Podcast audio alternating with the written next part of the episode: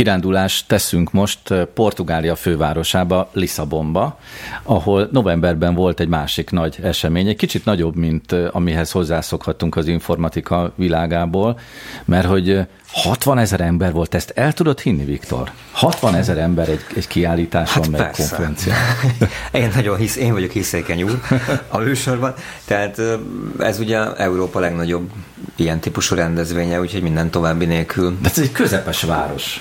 De azért is el lehet képzelni ezt, mert itt nálunk Budapesten szeptember elején volt, ha jól emlékszem, a DOK, a Digitális Oktatás Kiállítás és Konferencia, ezer résztvevővel. Ez csak Budapest. Aha. És egy, egy, és egy szűk szakmai konferencia volt, és jó, hát azért simán lehet. A Web Summit 2017, ami Lisszabonban zajlott, és azért ennek egy kicsit tágabb a tematikája is, ugye? Mir- miről szólt? Ezt követed egyébként évek óta? Igen, abszolút. Hát, sőt, igazán tudnám azt is mondani, hogy van még számos ilyen rendezvény, ahol hasonló nagyságrendben vannak emberek, bár ez a legnagyobb. A, a The Summit, ami Dublinban van, Írországban, ott például ilyen százezeres nagyságrendben, az egy startup rendezvény. Óriási. Rengeteg magyar résztvevővel évről évre, egyre többen minden évben.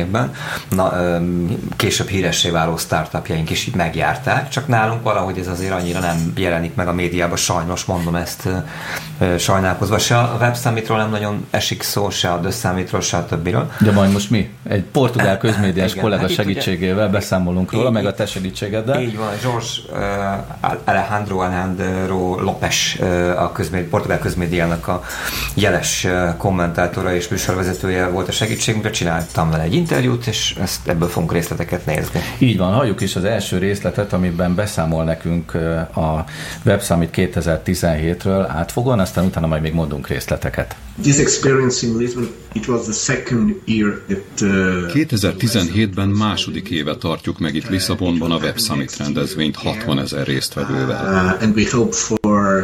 Jövőre is itt lesz természetesen, és reméljük ezt követően is elnyerjük a rendezés jogát. Um, maga a rendezvény nagyobb cégeknek és a startupoknak egyaránt kínál lehetőséget a megmérettetésre, bemutatkozásra, arra, hogy elhozzák az új fejlesztéseiket.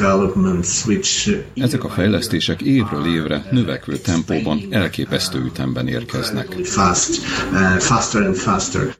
Milyen jó lenne, hogyha mi is ott lennénk egy ilyen rendezvényen, ugye? Egyébként szerintem sok magyar cég volt is kint ezen a mhm. rendezvényen, bár most rájuk ugye nem térünk ki, de, de hát eh, azt kell róla tudni, hogy eh, Stephen Hawking felszól, 650 előadó. Ugye több mint 160 országból érkeznek a jelenlévő 2200 újságíró. Tehát ezek csak a nyers számok, de gyakorlatilag a, a, az idei rendezvény ugye a robotikával, meg a mesterséges intelligenciával foglalkozik, és a szakmának a krémje meg, a, meg aki érdeklődik, meg a világon mindenki ott van, ott volt. As an experience to learn, a rendezvény tanulási lehetőség és egyben információforrás is a folyamatban lévő eseményekről. Uh, Manapság tetszik vagy nem tetszik, az emberekben növekszik egyfajta félelem, méghozzá erős félelem az eljövendő dolgoktól. Uh,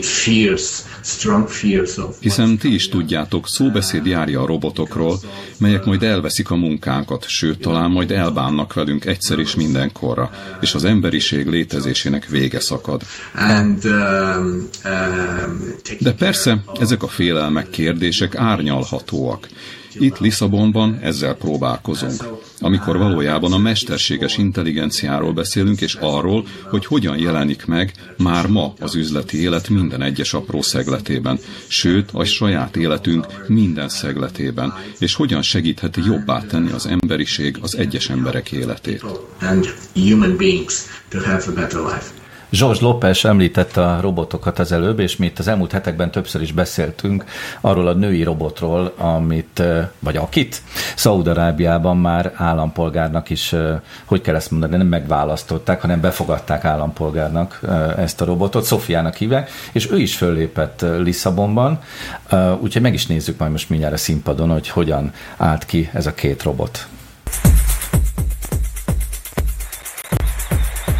So, yeah. How, how, how, do, how do you feel to be back here in Lisbon? I'm almost always happy, Ben. You know that. Yeah? Why yeah. wouldn't I be? Yeah? I'm the world's most expressive robot. So let's see. That's beautiful, yeah? Oh.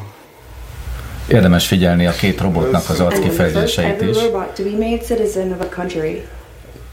Az állampolgárságról kérdezik, és hogy hogy érzi magát Lisszabonban, és azt biztosítom neki, hogy jól. dear, you being a citizen of Saudi Arabia is cool.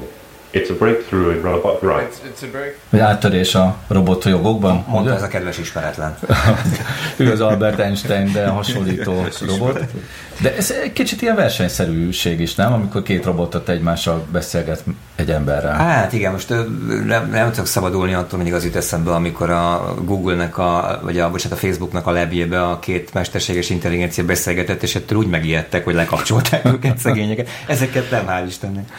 Szóval ők is fölléptek ott, meg még számtalan más mm, esemény volt, amiről beszámolhatnánk, de akkor tényleg éjfélig itt ülnénk a, a műsorban. Még emi ügyben mondok egy érdekeset, az szerintem, az szerintem viszi az elmúlt fél év vagy évnek az összes hírét. Emi, mint mesterséges Emi, mint mesterséges intelligencia. Ugye december 6-án uh, uh, lancsolták, vagy indították be az Alpha Zero-t, ami, amit sakk, sakkozni tanítottak meg, de csak annyira, hogy a sakk alapszabályait megmutatták neki, és négy Ugye pár héttel ezelőtt a Go játékkal kapcsolatban már foglalkoztunk az Alfa Hát ugye le, le, legyőzte a Go mestert, a Go nagymestert, na most a saknak az alapszabályait elmondták, neki megmutatták, bet, betáplálták, és négy óra alatt az összes létező nagymestert megverte, és mindenkit megvert, és olyan, olyan stratégiákat alkotott, és ez ebben az igazán komoly hír, hogy amit még soha nem láttunk. Tehát most éppen, meg azóta folyamatosan sok nagymesterek elemzik, hogy mit csinált a gép, meg hogy hogyan. Tehát az elmúlt néhány száz vagy néhány ezer évnek az összes saktudását négy óra alatt megtanulta. Na itt tartunk a- az emivel.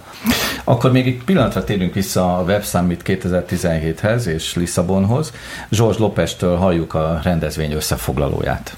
look, uh, artificial intelligence is, is the word. Um, Ha valamit, a mesterséges intelligenciát kiemelném.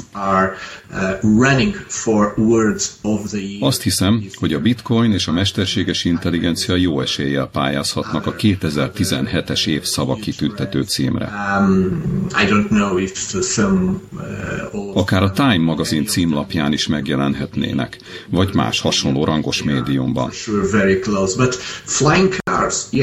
Aztán ott vannak a repülőautók persze.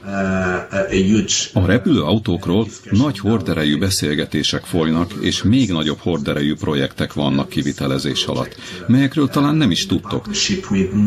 Például a NASA berkein belül folyik egy ilyen, az USA-ban, és néhány éven belül érkeznek is majd az elképesztő eredmények. Uh, gaming, well, gaming will be in three, four, És persze a digitális játékok, vagyis a gaming iparág. A gaming az elkövetkezendő 3-4-5 évben valószínűleg a hirdetési kiadások első három platformja között lesz, és a népszerűsége is követi majd ezt a szédítő emelkedést. Népszerűbb lesz majd, mint a foci, és itt természetesen az európai focira gondolok, nem az amerikaira. Uh, uh. Um, uh, gaming, gaming will be uh, an ex- exhibition sports next year.